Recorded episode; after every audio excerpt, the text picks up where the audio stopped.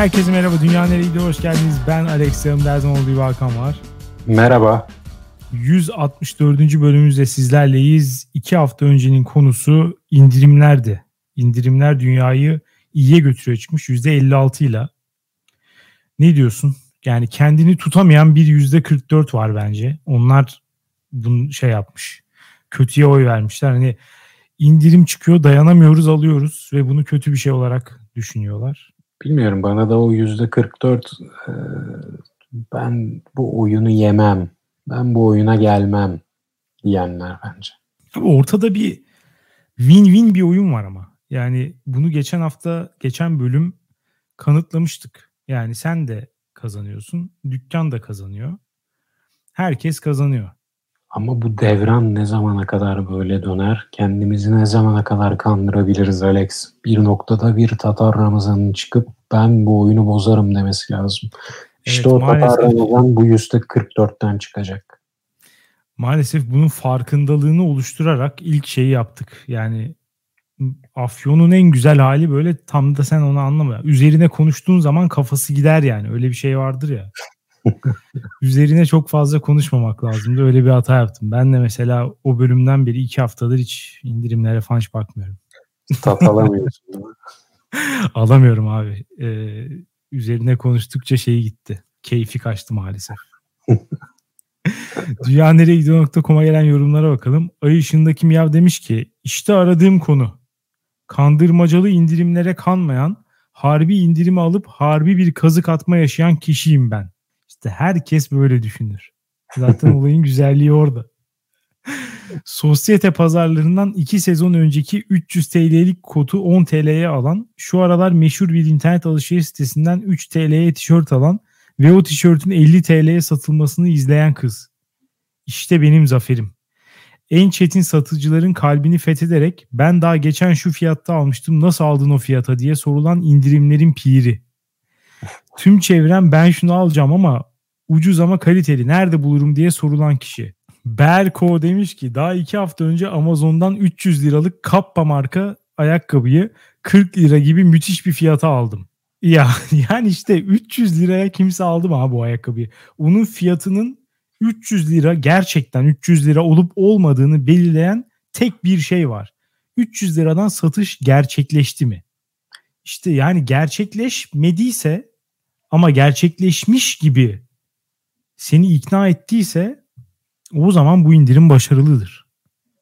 Yahu Kappa'nın zaten maksimum satış fiyatı 40 lira değil mi? Bilmiyorum. Kappa markasını hiç, yani logosu berbat. Kappa ile ilgili bildiğim tek şey bu. Sırt sırta oturan 2 kişi değil mi Kappa? İğrenç bir logosu var. Şu an gözümün önüne getiremedim, bilmiyorum. Neyse, arkadaşın aldığı malı boklamayalım yani. Ayakkabı çok güzel olabilir yani. Onu hiç bilmiyoruz. Ama demiş ki ben aldıktan 5 dakika sonra falan hepsi tükenmişti zaten. 2 haftadır kutuda duruyor ve daha kutusundan çıkarmadım. İlk defa bu markayı aldım ve bu marka ile ilgili hiçbir fikrim yok. Ha tamam, o da bilmiyormuş, güzel. Evet, şu an kullanmıyorum. Kutuda duruyor. Ama bu bir açgözlülük değil, ihtiyaçtır. Piyasada nereden baksan 500 liradan aşağı düzgün spor ayakkabı yok. Bu ayakkabıyla en az 4-5 ay çıkaracağımı tahmin ediyorum demiş.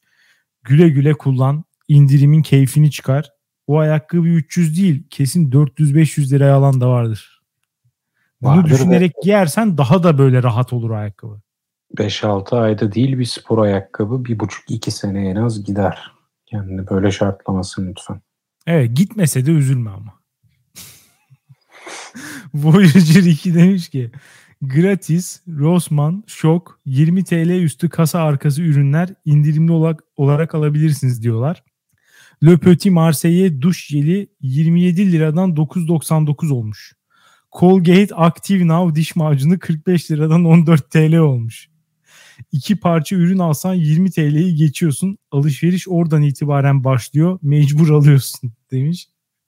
Ben bunların arasından Petit Marseillez'i biliyorum. Ve o duş jeli her zaman indirimde. Mesela tam bir aldatmacı bir marka. Ya bunu bundan dolayı artık dava falan açılabiliyorsa bilmiyorum. Hani böyle marka itibarını zedeleme falan diye kanunlar var. Umurumda değil. Gerçekten aldatmacılar. Sürekli indirim abi. Hiçbir zaman bu yüksek fiyatlardan satıldığını görmedim. Hep o bir fiyat var. Çizgi altına hep 10 lira civarına satılıyor. Getir'de falan bile 10-11 lira. Sürekli indirimde. O yüzden yani bilmiyorum işte ne kadar şey güvenilir. Getir'de belli başlı her daim indirimde ürünler vardır. Löpet, evet. Nase, sanırım nametli sucuk. Bu aralar Palmolive gelmiş mesela indirime. Ben Löpet'iydim, Palmolive'e geçtim. Kim Getir'de indirim yapıyorsa sabun konusunda ben ona geçiyorum. Açık konuşayım. Bence iyi yapıyorsun. Yani çok bir fark olduğunu düşünmüyorum ürünlerin. Hakan simit sat onurlu yaşa demiş ki indirimlerin en absürt versiyonu olan Black Friday saçmalığını unutmuşsunuz demiş. Doğru söylüyorsun. Black Friday bence kötü net bir şekilde. Çünkü çok barzo bir olay. Yani herkes yükleniyor aynı gün falan. O hiçbir zaman geçen bölüm bizim bahsettiğimiz tadı vermez. O ayrıcalıklı indirim alan kişi tadını vermez. Yani bir şeyi sen abi ülkenin yarısı Black Friday'de sipariş veriyorsa orada indirim olma ihtimali var mı? Yok, tabii ki yok yani. Ve zaten fiyat takip sitelerinde falan da bu yazıyor. Türkiye'de özellikle Black Friday'de ürünler ortalama fiyatı artmış. Düşmeyi bırak bak. Aynı kalsın bari ya. Ya bu kadar utanmaz olmayın yani. Aynı dursun bari şu fiyatlar. Artmış. O yüzden bu barzoluğa kimse teslim olmamalı bence. Bu arada bahsetmedik de değil. Ben geçen hafta söyledim. Black Friday. Doğru. Babam işte bir sürü duş jeli, şampuan, kulak pamuğu, bilumum bunları söylemiş. Hepsi tek tek gelince yaklaşık bir 3 ay boyunca eve tek tek her gün evet. Evet, tek tek her gün kargo gelmiş. Bundan bahsettik. Kızlar bana bizonder demiş ki indirimin sebebi bir ürünün liste fiyatının olması zorunlu. Üretici malını satıcıya bir liste fiyatı bildirerek satıyor. Fiziksel bir kitapçının maliyetleriyle online satış arasında devasa bir fark olduğu için online kitap satın aldığınızda dramatik olarak daha ucuza alabiliyorsunuz. İndirim kelimesiyle kampanya kelimesini karıştırdığınızı düşünüyorum. Ben öyle düşünmüyorum. İkisinden de bahsettik geçen bölüm. Ya çünkü bir şeyin fiyatı düşerse o indirimdir. Kampanya işte alanı yanında bilmem ne falan. İkisi başka şeyler. Kampanya dönemsel indirimlere verilen isim bir ürünün değeri sadece ürünün maliyetiyle ilgili bir konu değildir. Mesela Gucci'nin çıkardığı bir kıyafeti henüz kimse giymeden alan ve giyen kişiye modayı takip ediyor denir. Ama ürün elde kalıp depoda yer tutmasın diye yapılan sezon sonu kampanyasından bu ürünü aldığında senin buna ödeyeceğin bedel düşer demiş. Ya tabii ki sezon sonu ürünler indirimli olacaktır yani. Bu normal. Buna diyecek bir şey yok yani. Buna anlamadım. Yani. Sezonunda o zaman indirim kim yapıyor? Aptal mı sezonunda indirim yapan? Ya evet. bir de her marka Gucci değil abi. Yani gidiyorsun affedersin Defacto'nun bile indirimi var yani.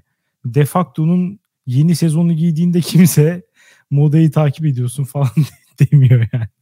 Ben anlamadım bu indirim kampanya, cart curt bu kadar ayrımı gibi. Bırakalım pazarlama profesörleri uğraşsın bu abuk subuk ayrımlarıyla. O zaman geçiyorum. Nokta Nick'li arkadaşımız demiş ki bir diyalog simülasyonu yapmış. Adana'da deniz var mı? ... Bilmiyorum ama Adanalıların skill setinde vardır bu. Sizin sonra burada bitmiş diyalog. Sizin skill setinizin de komplementini görmüş olduk. Ne demek bu bilmiyorum. Mevzu coğrafya bilmemeniz değil, yanlış anlamayın. Not Adana ile hayattaki tek bağım Adana'da bir mekanda oturup Adana yemek demiş.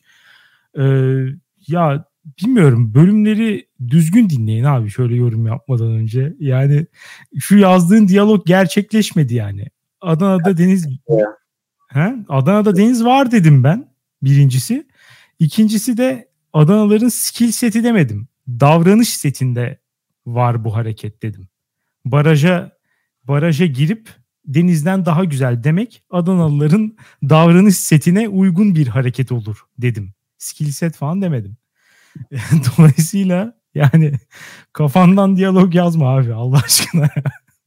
Yahu ben de ne yapayım şimdi? Adana'nın altında Mersin ve sanki Mersin deniz kenarı Adana'nın acaba olmayabilir mi gibi düşündüm. Suç mu kardeşim? Abi bilmiyorum ya. Yani bilmeyebilirsin. Çok dert değil bence. From Azerbaycan Azeri arkadaşımız demiş ki sizi savaş günlerinde dinliyorum. Elde bir kahve çay, kaosa bakarak hafif gülümsemeli sizi dinlemek bir zevk demiş. Bilmiyorum bu konuda nasıl hissettin? Çok ilginç hissettim çünkü bu gerçekten yaşanıyor merak ettim. Onu canlandırdım böyle pencerede kahve içip bizi dinleyip. Bombalar düşüyor falan değil mi? Evet. Öyle hayal ettim. Böyle bombalar oradan buradan sesleri. İlginç geldi. Selamlar kendisine. Çok teşekkür ederiz bu güzel yorum için. Dolu silahı ters tut demiş ki bir ara katıldığım çekiliş benzeri şeylerden ya da tamamen rastgele bir şekilde o an orada bulunmam sayesinde toplamda iyi bir meblağ kazandığım bir dönemim oldu. Bu dönemde kazandığım şeyler arasında çok popüler bir oyunun oyun içi eşyası da vardı. Bu eşyayı kazanınca bu durumu arkadaşlarımla paylaşmak istedim ama aldığım tepkiler çok değişik oldu. İlk başta gayet sakince "Aa sen zaten onu kullanmazsın bize versene" tarzı tepkiler gelirken daha sonra bu isteklerini reddetmeme rağmen yine üstüme gelmeye devam ettiler. Bu eşyayı istediğim gibi başkalarına veremeyecek olduğumu belirtmeme rağmen bir türlü ortak bir noktada buluşamadık. En sonunda konuşma "Sen de ne cimri adamsın"la bitti. İnsanların bir şeye bedava ulaşmak için bu kadar saçmalamalarına bir türlü anlam veremiyorum. Sonuçta o eşyayı almak senin hayatını maksimum bir günlük güzelleştirecek ve bir günlük mutluluk için bu tip davranışlara değer mi? Demiş. Abi burada benim daha çok takıldığım ya bir günlük mutluluk için de böyle şeyler yapabilirsin de abi arkadaşından bedava bir şey istiyorsun. Hadi istedin. Vermezse ısrar edip adamı kötülemek nedir yani?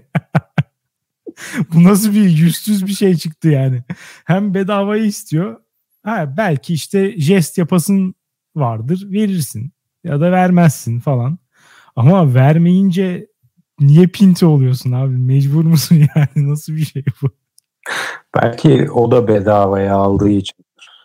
Sana ya bedavaya da bana bedava ver ya. Abi aldı ama belki onun da çok hoşuna gitti yani bedavaya almak. Ve vermek istemiyor. Hani çok da şey değil. Niye? Ya bunun için cimri der misin bir insana? Cimrilik böyle bir şey değil yani. Cimri ilginç olmuş. Ve yani arkadaşın konuşma yani şey yorumu yazdığı tondan şunu hissediyorum. Kırılmış biraz mesela. Bu kadar üstüne gitmişler demek ki arkadaşın. Yani çok ayıp bence.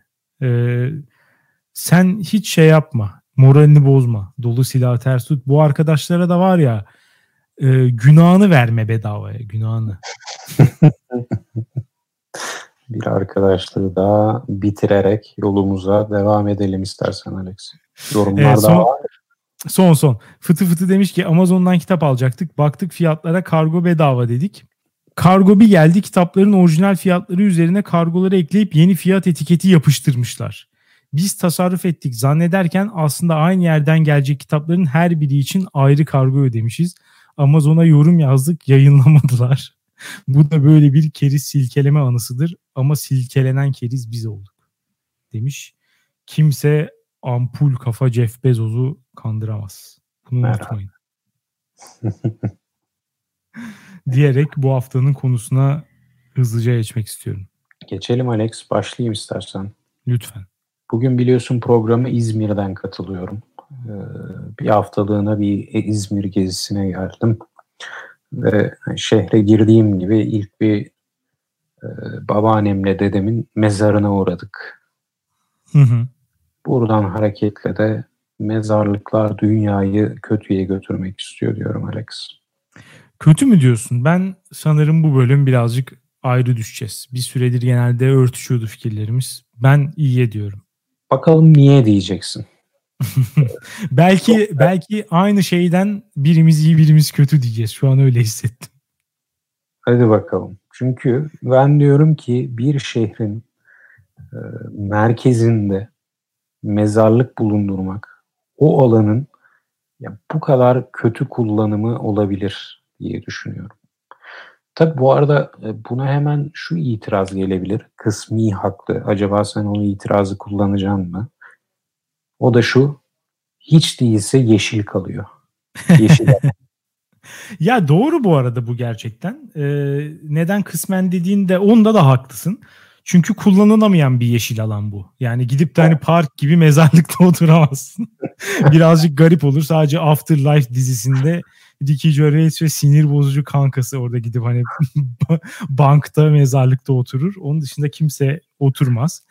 Ama yine kısmen iyi olan kısmı da cidden mesela bizim ofisin terası böyle Avrupa yakasının bir kısmını merkezini görüyor.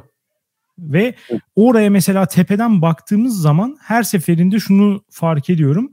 3 tane falan şey var. Yeşil alan var gördüğüm yerde. Onun dışında olduğu gibi ev ve işte iş yeri, bina. Gerçekten sadece şeyler. Mezarlıklar.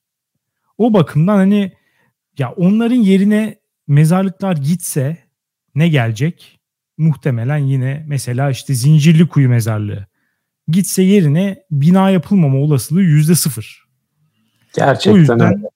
Ama ben ideal bir düzenden bahsediyorum ki bu ideal düzen de aslında ya böyle hayal de değil be Alex. Yani böyle bir yerde mezarlık kaldırılıp yerine bir park yapılsa wow ütopyalar gerçek oluyor gibi bir tepki verilecek kadar da ideal bir şeyden uçuk bir şeyden bahsetmiyorum yani.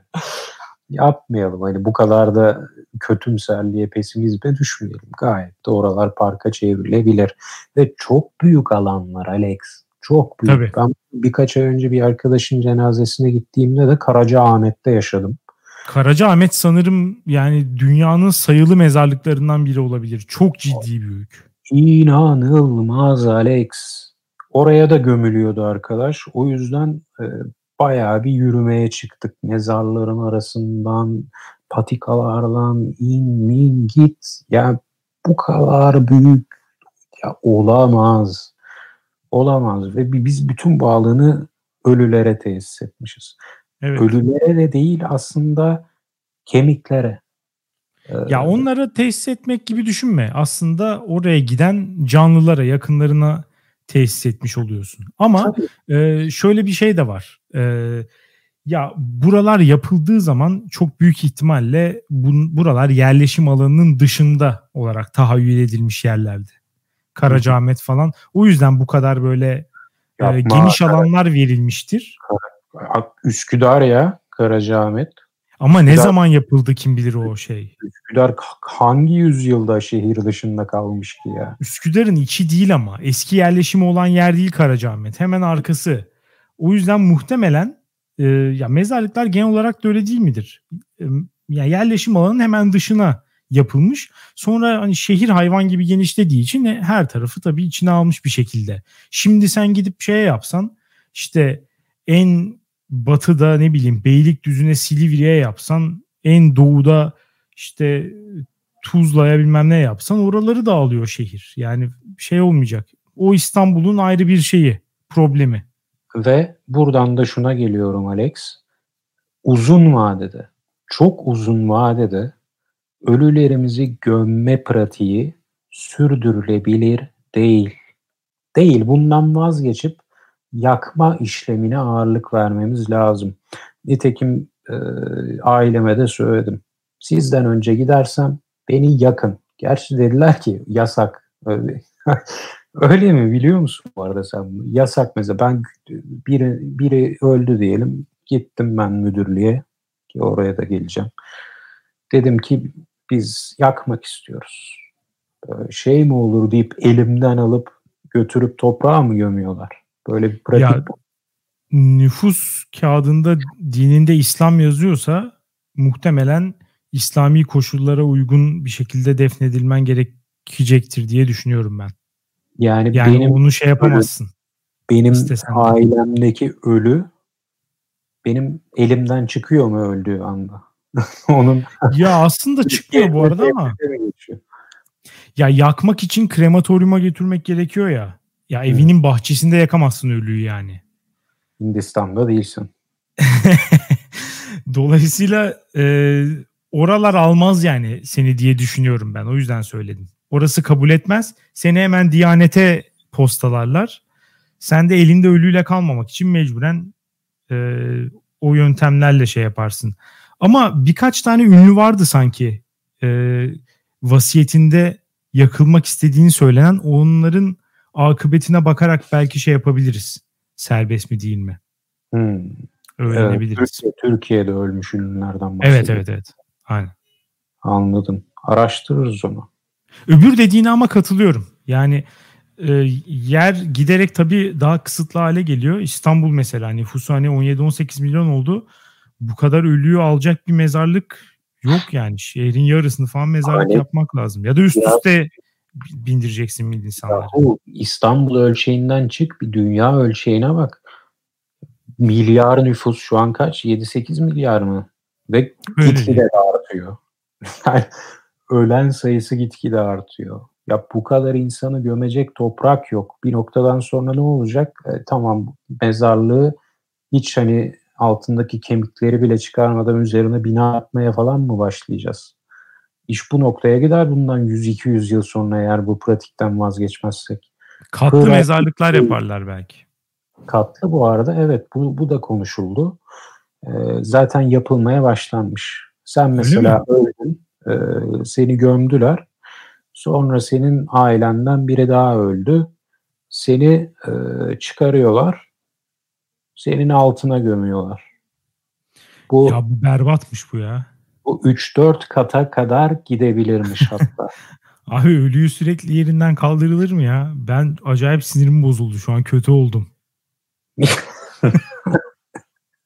Huzur yok mu be kardeşim mi diyorsun? Evet abi, öldükten sonra uzun verin bari ya. Ne demek yani kaldırıp altına falan? Niye yer yok şimdi? Sen eşinden önce gittin, senden sonra eşin geldi.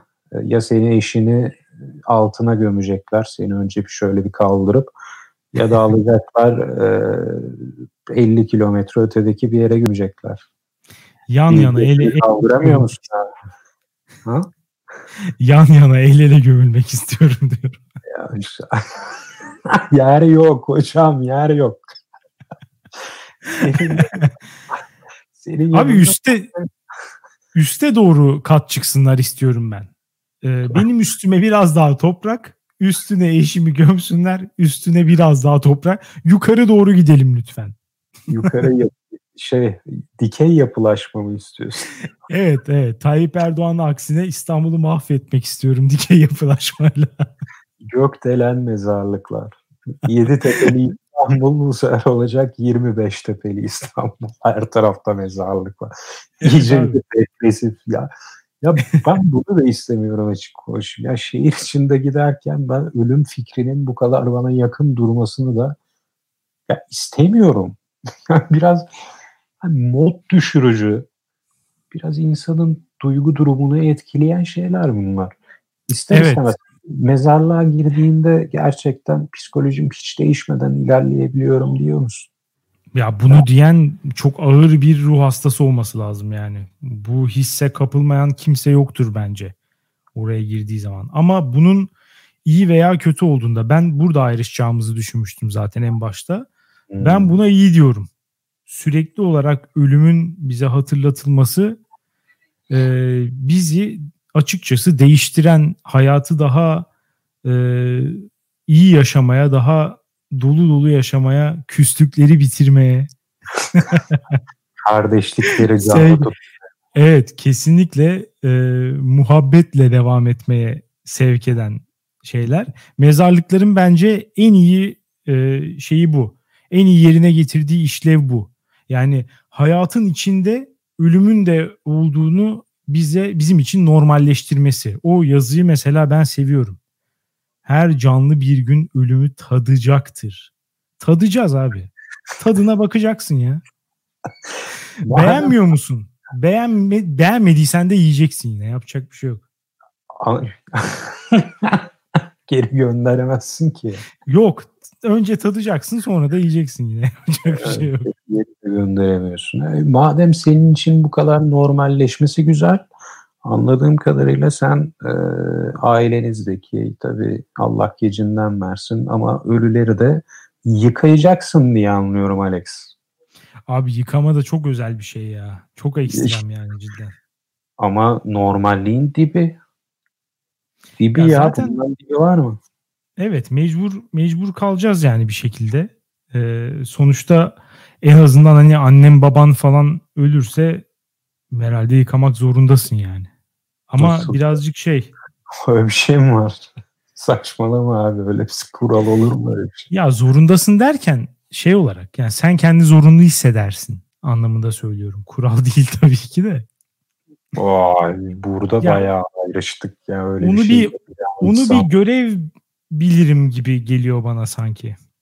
Ya ben bunu eğer görev bilirsem beni de muhtemelen bir ay sonra yanlarına artık kıçlarını kaldırıp altlarında bana yer verirler mi bilmiyorum ama beni de altlarına gömerler ya. Böyle bir travma olabilir mi? Ben bunu böyle... tıkayıp öyle gezerim diyorsun. Ya, evet. Bilmiyorum, bana çok uç gelen bir şey. Tahayyül edemediğim ölüyü yıkama işlemi. Bunun profesyonellere bırakılmamış olması, buna akrabaların da katılıyor olması benim akıl hayalime sığmayan bir aktivite. Ya orada biraz tabii şey de var. Hani son görevini yapma olayı biraz da hani dinle falan da alakalı. İnsanlar hani inanç olarak daha kendilerini rahat hissediyorlar böyle şeyler yapınca. Onun da bir etkisi var. Ya belki o kadar hani hardcore girmek rahatsız edici olabilir birçok kişi için. Ama hani mezarlıkların olması da ya bilmiyorum, o kadar kötü değil bence ya. Ben mezarlığa gittiğim zaman kesinlikle hani böyle şey oluyor. İşte kasvet, işte üzüntü, çoğu zaman böyle hakikaten bunalıyorum. Böyle çünkü orada görüyorsun yani bir sürü insan ölmüş, sen de yakında öleceksin falan. O böyle bir insana vuruyor. Ama çıktığım zaman da bir rahatlama hissediyorum yani iki açıdan. Birincisi işte sonuçta ben burada değilim hissi.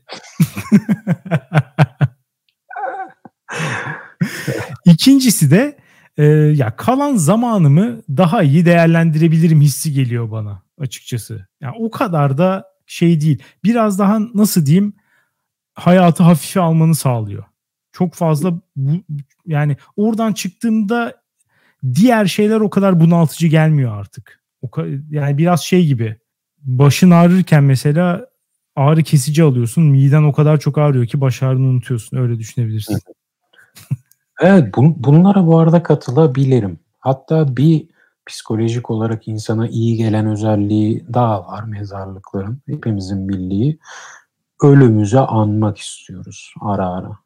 Gidip görmek tabiri caizse istiyoruz. Yanı başlarında evet, durmak istiyoruz. Mezarlıklarda herhalde bu yüzden var. Ben yakma dedim ya. Şimdi yakma ile kıyaslayınca alıp klasik nedir? Filmlerden gördüğümüz kavanoza konur. Evinde bir köşeye koyarsın. Bu onunla beraber olma hissi, onu anma hissini daha iyi sağlayabilecek bir yöntem değil mi sence? Yani sürekli yanı başında olduğu için evet, ama bir yandan da rahatsız edici bence. Sürekli kavanozda kül olması da yani bilmiyorum ne kadar hoş bir şey. Ben sevdiğim birinin kavanozda külüyle yaşamak istemem abi. Ya git onu başka yere koy. İşte evet, onu söylüyorum. Gider başka yere koyarım yani. Yine mezarlık tarzı bir ya anıt mantıklı bir şey, ritüel bence. Evet. İyi gelişmiş yani, doğru gelişmiş. Bir yere koyarım. İşte zamanı gelince de giderim belki. Senede 1-2 belki giderim yani. O sürekli bir arada yaşamak birazcık rahatsız edici olabilir. Ama tabii dini bir kenara bırakırsan toprağın altında olmasıyla kül şeklinde kavanozda olması arasında hiçbir fark yok tabii ki yani. Evet. Bir de tabii fiziksel riskleri var o kavanozun. Yani filmlerde komedi sahneleri olur ya, kahve kutusunun içine girer falan bir anda içerler. Ya Yani öyle pratik zorlukları onun da olabilir. Ama ya ben uzun vadede bu pratiğin yaşayabileceğini hiç sanmıyorum. Bu gömme işleminin. Yer kalmıyor. Yani, evet. Yer en büyük problem bu. Yer kalmayacak. Çeşitli kısıtlar var. Ya dünyanın üzerinde yaşayan nüfusa artık yer yok. Ölen nüfusa aşağıda yer, ya onlara da kalmayacak. Ne diyorsun peki? Yurt dışıyla Türkiye'deki mezarlıkların farkı. Şimdi bu dizilerde, filmlerde falan özellikle işte Anglo-Sakson mezarlıklarını çokça görüyoruz. Böyle park gibi. Yani bahçe yapmış adamlar resmen. Aşırı düzenli. İşte böyle yollar var taştan bilmem ne falan. Bizimki biraz daha hırpani. Türk mezarlıkları bir tık daha. Evet. Bence ben Türk versiyonundan daha çok keyif alıyorum. Onu söyleyebilirim. Yani birazcık olması lazım bence. Hafif bir böyle terk edilmişlik. Biraz böyle köhnemiş olması falan. Ya evet. O da o hissi bir üst seviyeye çıkartıyor. Öteki yani artık çok profesyonel geliyor abi. Ya değil o şeyler mi? Falan da vardır ya. Onlar daha o kaybetmişlik ve o an anıyor olma, özlemle anıyor olma hissini daha iyi veriyor gibi geliyor bana. Çünkü o daha bir anıtsal, anıtları iyi. Evet. Kesinlikle daha özenli bir şekilde yapıldığı için daha anıtsal. O doğru. Ama ölüm hissini de o sebeple daha az veriyor. Yani mesela bir köy şeyine mi gitsen, mezarlığına mı gitsen daha böyle ulan burada ölüler yatıyor hissi gelir. Yoksa mesela bir işte Çanakkale Savaşı şehitleri falan. Ya abi orada hiçbir böyle yok gibi. Yani tamamen artık anıt olmuş. O kadar güzel yapmışlar ki böyle kafam başka yerlere gitmeye başlıyor artık. Yani ölümden çıkıyor iş biraz. Dekorasyon güzel olmuş ama. Evet ona gidiyorsun cidden yani. Pardon ama Türkiye'de bizim mezarlarda da öyle. Herkes mezarın başına ilk gittiğinde ya bak bunun sağından bir çıkıntı olmuş. Hiç düzenlemiyorlar mı burayı ya? Ya şuraya bir çiçek dikelim. Şurası daha güzel olmaz mı falan. Evet. Sadece genel olarak yakınıp dönüyoruz. Bir sonraki bayrama kadar galiba. Yine gidip yine bir yakınıp ya buralara da hiç bakmıyorlar ya. Evet.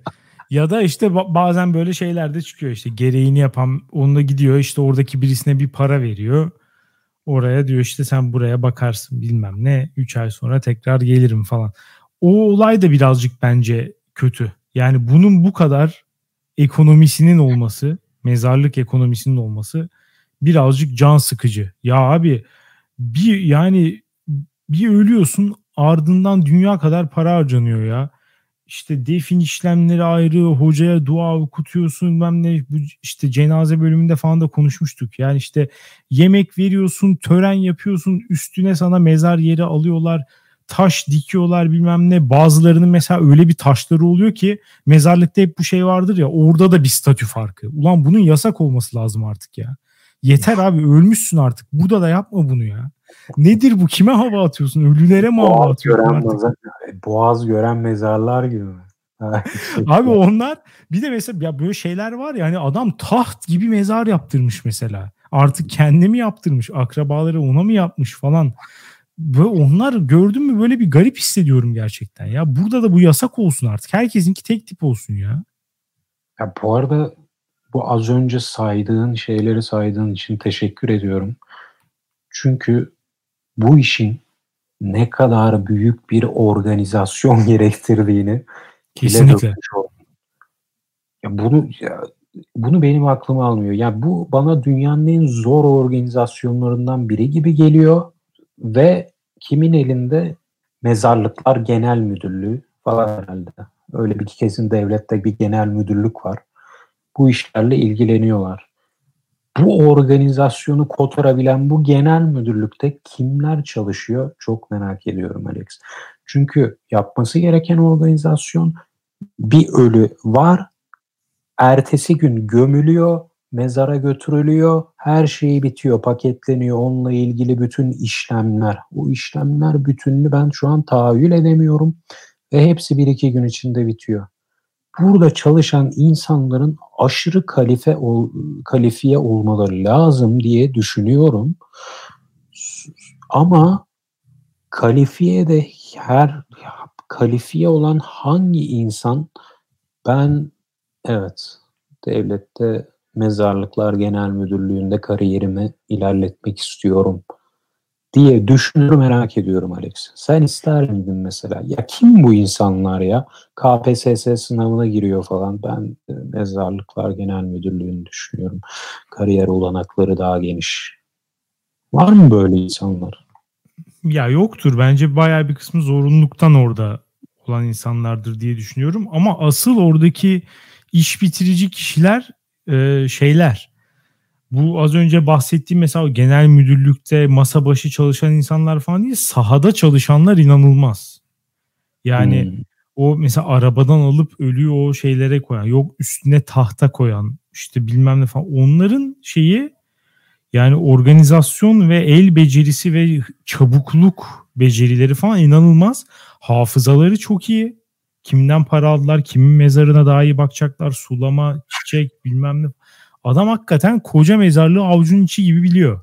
Ya orada büyük bir şey var.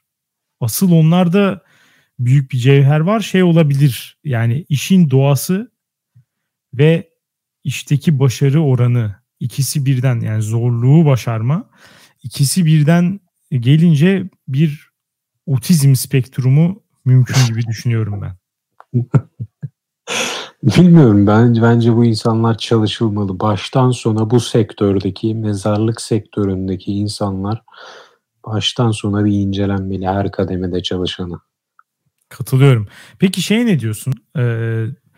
Bunun mezarlıkların yıllar içerisindeki değişimine bakarsak işte tahminen yerleşik düzene geçtiğinden beri toplumlar bir çeşit mezarlık var.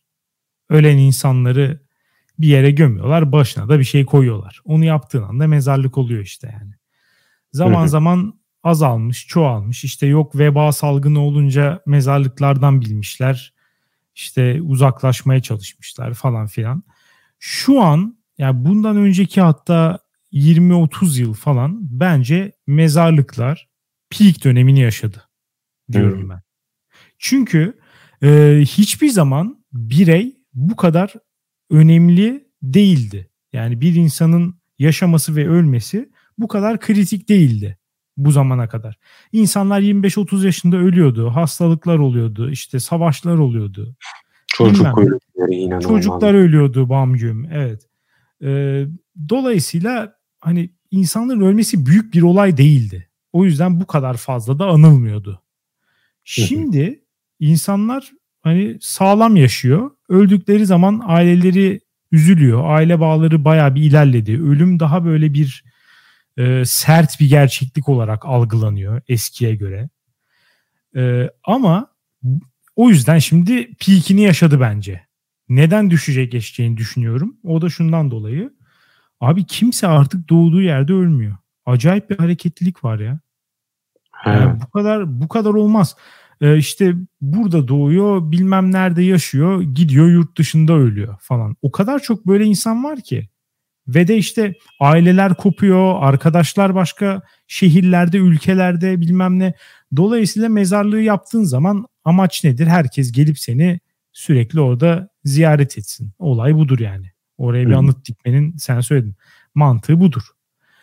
İşte bunun birazcık alınan randıman birazcık düşecek. Belki senin dediğin o işte yakmalar, efendime söyleyeyim başka ne olabilir bilmiyorum ama hani bu anıt törenleri olayı birazcık bundan dolayı güç kaybedebilir gibi geliyor bana. Çünkü ancak insan sayısı giderek düşüyor artık.